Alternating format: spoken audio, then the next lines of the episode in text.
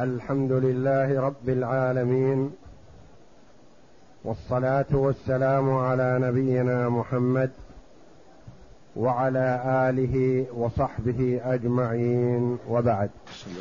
بسم الله الرحمن الرحيم. الحمد لله رب العالمين والصلاة والسلام على نبينا محمد وعلى آله وصحبه أجمعين. قال المؤلف رحمه الله تعالى باب ذوي الفروض. قول المؤلف رحمه الله تعالى باب ذوي الفروض. ذوي بمعنى أصحاب. باب أصحاب الفروض. وقد عرفنا أن الإرث نوعان فرض وتعصيب. وأصحاب الفروض يبدأ بهم. ثم ما بقي لأصحاب التعصيب. فإن لم يوجد صاحب فرض ولا صاحب تعصيب نظر في ذوي الأرحام. باب ذوي الفروض. يبين المؤلف رحمه الله تعالى أصحاب الفروض. لأن الفروض المذكورة في كتاب الله جل وعلا هي النصف. ونصفه ونصف نصفه. والثلثان ونصفهما ونصف نصفهما. ستة. والسابع ثبت باجتهاد الصحابة رضي الله عنهم وهو ثلث الباقي. فالفروض ستة. أصحابها من هم؟ منهم من ليس له إلا فرض ومنهم من يأخذ بالفرض أحيانا وبالتعصيب أحيانا ويجمع بينهما أحيانا. وأصحاب الفروض معدودون محصورون لأن الله جل وعلا بين انصباءهم في كتابه العزيز. بخلاف أصحاب التعصيب فهم لا حصر لهم. ولذا قال صلى الله عليه وسلم الحقوا الفروض بأهلها. فما بقي يعني بعد الفروض فلأولى رجل ذكر. قد يكون المستحقون للإرث مئات لكن نبدأ بالأولى فالأولى.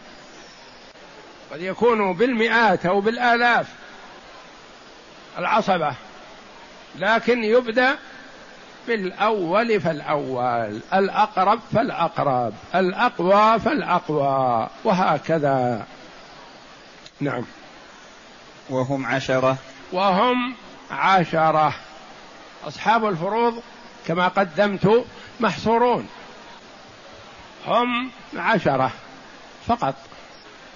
الزوجان والأبوان والجدان الزوجان والأبوان والجدان والبنت وبنت الابن والأخت من أي الجهات والأخ لأم. هؤلاء عشرة. محصورون. اثنان اثنان. سوى الأخت ويصح أن تقول الأخت والأخ الأخت من أي جهة والأخ لأم. هؤلاء هم أصحاب الفروض الأبوان الأب والأم والزوجان الزوج أو الزوجة ولا يجتمعان. بخلاف غيرهم فقد يجتمعون. لكن الزوج والزوجة واحد منهم. والأبوان والجدان الجد والجدة. والبنت وبنت الابن التي أنزل منها. والأخت شقيقة أو لأب أو لأم والأخ لأم. إذا أصحاب الفروض من الذكور الزوج والأب وأبوه والأخ لأم. الزوج والأب وأبوه والأخ لأم. من الرجال. نعم. الزوجان والأبوان والجد والجدة وال... الزوجان يعني أحدهما الزوج أو الزوجة ولا يجتمعان. والأبوان يجتمعان. هالك عن أب وأم. نعم. والجد والجدة يصح أن نقول فيهم مثل ما قلنا في الأبوين الأبوان والجدان الجدة والجد. نعم. والبنت وبنت الإبن. البنت وبنت الإبن البنت بنت الصلب وبنت الإبن التي أنزل منها أو بنت الإبن وبنت ابن ابن الإبن وهكذا. يعني بنت عليا وبنت أنزل منها. نعم. والأخت من كل جهة؟ والأخت من كل جهة. يشمل الأخت الشقيقة صاحبة نصف. والأخت لأب صاحبة نصف. والأخت لأم صاحبة سدس. ثلاث أخوات كلهن قد يرثن. فيقال مثلا هالك عن ثلاث أخوات متفرقات. الأخت الشقيقة المسألة من ستة. الأخوات الشقيق للأخت الشقيقة النصف ثلاثة. وللأخت لأب السدس تكملة الثلثين. وللأخت لأم السدس ما يقال تكملة لأنها مستقلة. خمسة بقي واحد لأولى رجل ذكر. إذا لم يوجد صاحب فرض معهن. والبنت وبنت الابن والأخت من كل جهة ليشمل من كانت شقيقة ومن كانت لأب ومن كانت لأم. نعم. والأخ من الأم. والأخ من الأم هذا هو العاشر. الأخ لام علما أنهم هؤلاء يحجب بعضهم بعض ما يمكن يجتمعون. فالأخ لأم الذي هو آخرهم ما يجتمع مع الأب ولا يجتمع مع البنت ولا بنت الابن وإنما قد يجتمع مع الأخت الشقيقة والأخت لأب ويجتمع مع الجدة و وكذلك لا يجتمع مع الجد. ويجتمع مع أحد الزوجين. نعم. فأما الزوج فله النصف إذا لم يكن للميتة ولد ولا ولد ابن. فللزوج بدأ يفصل بعدما بينهم إجمالا أصحاب الفروض عشرة. تقسيمه في الفقه في الكافي والمغني. والإقناع وغيرها يختلف عن تبويب الفرائض في كتب الفرائض المختصة. هناك قال الوارثون من الرجال والوارثات من النساء ثم جمع الوارثين من الرجال والوارثات من النساء بالفرض أو التعصيب. هنا رحمه الله قال أصحاب الفروض. من المعلوم أن الارث فرض وتعصيب. جاء بأصحاب الفروض. وثم يبين أحوال أولا إجمالا أصحاب الفروض عشرة. ثم يبين أحوال الزوجين أحوال الأبوين أحوال الجد والجدة أحوال البنت وبنت الابن أحوال الأخت من أي الجهات كانت أحوال الأخ لأم في حال انفراده أو اقترانه بمثله. وكلها واضحة والحمد لله. وهذا أحسن من كونها على نسق واحد في الفرائض وفي الفقه. لو اختلفت علينا ما فهمناها لكن بينها على هذا الترتيب من أجل أن طالب العلم يفهم المعنى على أي تفصيل جاء. يعرف كيف متى يأخذ الزوج النصف ومتى يأخذ الربع ومتى تأخذ الزوجه الربع ومتى تأخذ الزوجه الثمن ومتى تأخذ الجدة ومتى يأخذ الأب السدس ومتى يأخذ الباقي ومتى يأخذ كل المال وهكذا. الفرائض تعتمد على فهم النص في كتاب الله تبارك وتعالى. فبدأ بالزوج. فقال فأما الزوج فله النصف إذا لم يكن للميتة ولد ولا ولد ابن. قال ولد. انتبه. كلمة ولد تختلف عن كلمة ابن. فكلمة الولد تشمل الذكر والأنثى لأن الله جل وعلا يقول يوصيكم الله في أولادكم للذكر مثل حظ الأنثيين. إذا قيل ذكر معناه ذكر. إذا قيل أنثى أنثى. إذا قيل ولد شمل الذكر والأنثى. فيقول رحمه الله فأما الزوج فله النصف إذا لم يكن للميتة ولد ولا ولد ابن. ما قال ولد ولد؟ قال لا ولد ابن. لأن ولد الولد يشمل أولاد البنت وأولاد البنت ما يحجبون الزوج من النصف إلى الثلث إلى الربع ما يحجبونه ما لهم تأثير لأنهم وجودهم كعدمهم لأنهم لا يرثون. فأما الزوج فله النصف إذا لم يكن للميتة ولد. إذا لم يكن لها ولد ما لها ولد لا من هذا الزوج ولا من غيره. ولا ولد ابن. مع لها ابن ابن ولا لها بنت ابن. لا ولد ولا ولد ابن. ما قال ولا ولد ولد. لا ولد يشمل الذكر والأنثى. ولا ولد ابن يشمل ابن الابن وبنت الابن. إذا لم يكن لها فرع وارث. عبر عنه بالفرائض هناك. قال يأخذه بشرط عدمي وهو عدم الفرع الوارث. الفرع الوارث يشمل الذكر والأنثى من الأولاد مباشرة أو أولاد البنين. ومتى يأخذ الربع؟ قال يأخذ الربع إذا وجد للميتة ولد أو ولد ابن. إذا لم يوجد يأخذ النصف إذا وجد أخذ الربع وهذا فرضه لا يختلف وإنما قد ينقص بالعول. قد ينقص بالعول. وأما الزيادة فلا يزيد بالرد لأن الزوج لا يرد عليه وإنما الرد على أصحاب الفروض غير الزوج.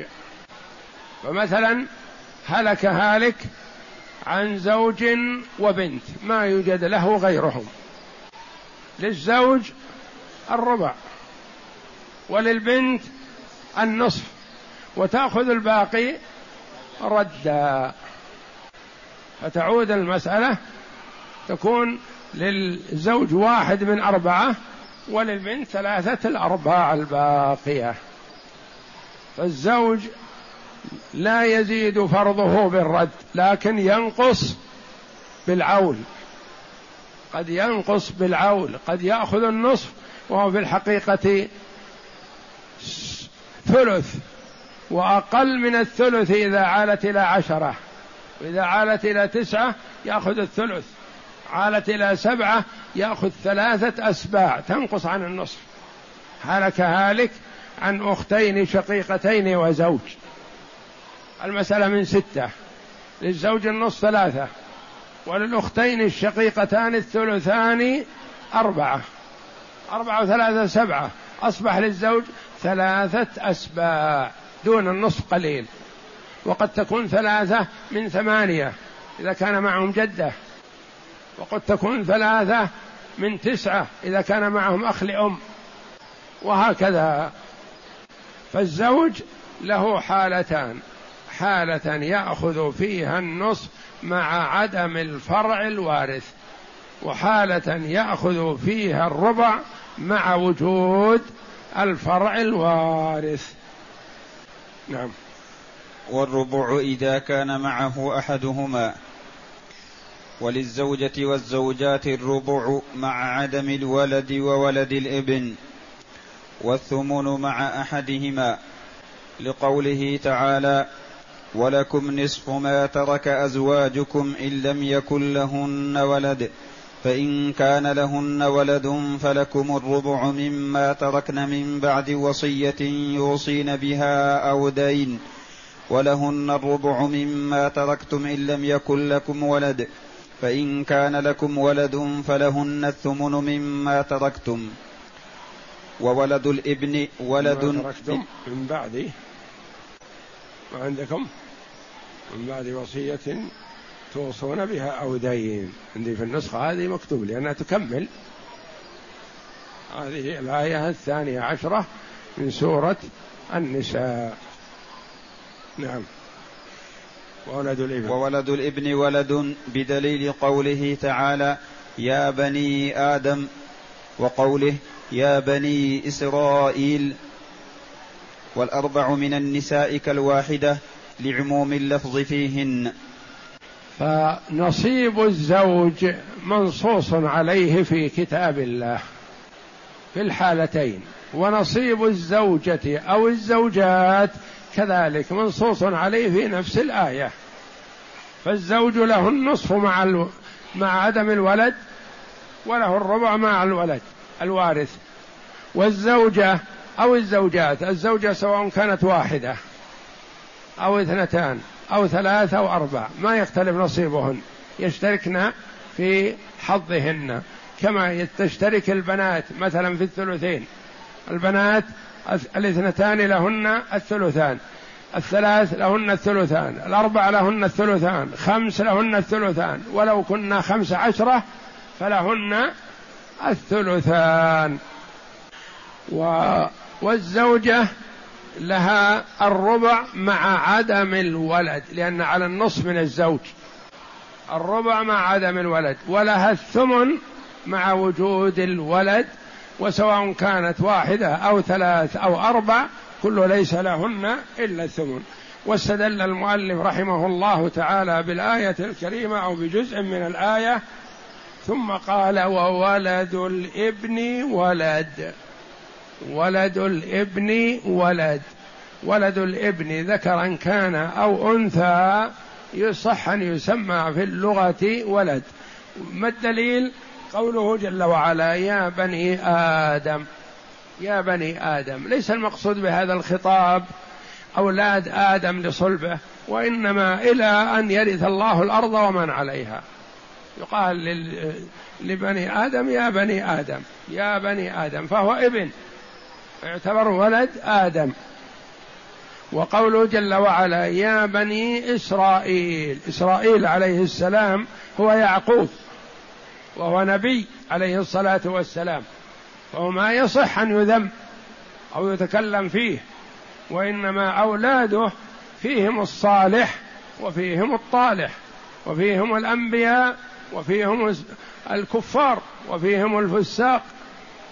وأما إسرائيل فيقال عليه السلام لأنه نبي وهو يعقوب عليه السلام يعقوب ابن إسحاق ابن إبراهيم الخليل عليهم الصلاة والسلام. والأربع من النساء كالواحدة يعني في الميراث. ما يزيد نصيبهن ولا ينقص. يزيد إذا لم يوجد فرع وارث لهن الربع. فإن وجد فرع وارث فلهن الثمن. اقسم. هلك هالك عن زوج وأخت شقيقة. المسألة من اثنين للزوج النصف والأخت الشقيقة النصف. هذه تسمى فريضة عادلة يعني لا فيها زود ولا نقص. ما فيها زيادة ولا نقص فريضة عادلة. هلك هالك عن زوج وابن ابن ابن. المسألة من أربعة. للزوج الربع واحد لوجود الفرع الوارث والباقي لابن الابن مع إن نزل.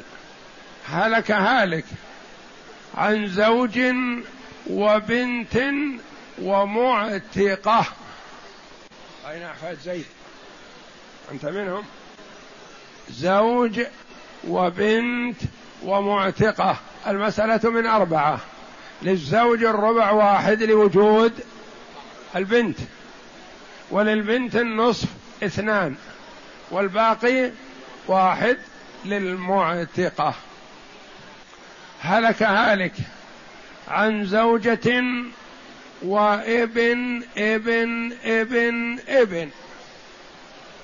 المسألة من ثمانية للزوجة الثمن واحد ولابن الابن النازل الباقي تعصيبا. هلك هالك عن زوجة وبنت. المسألة من ثمانية. للزوجة الثمن واحد وللبنت النصف أربعة والباقي ثلاثة. لأولى رجل ذكر إن وجد فإن لم يوجد فيرد على البنت ولا يرد على الزوجة شيء. هلك هالك عن زوجة وبنت ابن وبنت ابن ابن ابن. أنزل منها. عن زوجة وبنت ابن ابن ابن وبنت أنزل منها. ابن ابن أكثر.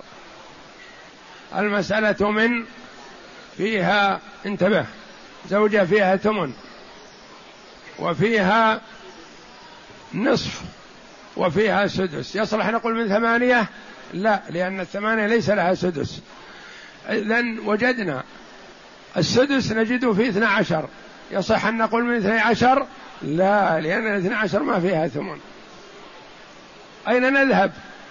متى نوفق بين الربع بين الثمن والسدس ولا الربع يجتمع لكن مشكل السدس والثمن ما يجتمعان إلا في أربعة وعشرين. امشي خطوة خطوة. الربع من أربعة من أربعة فيها ربع لكن ليس فيها نصف فيها نصف لكن ليس فيها سدس. من ستة ستة لها سدس لكن ليس لها ثمن. من ثمانية فيها ثمن لكن ليس فيها سدس. من اثني عشر فيها, فيها سدس لكن ليس فيها ثمن. من ستة عشر فيها ثمن لكن ما فيها سدس. من ثمانية عشر فيها سدس لكن ما لها ثمن. من أربعة وعشرين يجتمع الثمن والسدس وهو أعلى مخرج من المخارج من مخارج الفرائض لأنه أكثر ما يجتمع ثمن وسدس. ثمن ونصف وربع وهكذا هذه ما هي مشكلة من ثمانية. لكن ثمن وسدس ما يلتقيان إلا في الأربعة والعشرين. قلنا زوجة وبنت نازلة وبنت أنزل منها. المسألة من أربعة وعشرين. للزوجة الثمن ثلاثة. وللبنت الدنيا لسنا مشتركات. البنت الدنيا لها النصف اثنى عشر. اثنى عشر وثلاثة خمسة عشر. والبنت النازلة لها السدس. السدس كم؟ أربعة مع خمسة عشر تسعة عشر. بقي معنا خمسة لأولى رجل ذكر إن وجد. فإن لم يوجد ردت على البنتين. هلك هالك عن زوجتين وبنتين وأختين شقيقتين وأختين لأب وأختين لأم وأدخل بعض الجيران. نعم. زوجتين وبنتين وبنتي ابن وأختين شقيقتين وأختين لأم وأختين لأب. اثنى عشر. ستة أصناف. كلهم يرثون أو لا؟ لا. المسألة من أربعة وعشرين. للزوجتين الثمن ثلاثة وللبنتين الثلثان ستة عشر ستة عشر وثلاثة تسعة عشر وللباقي باقي معنا كم؟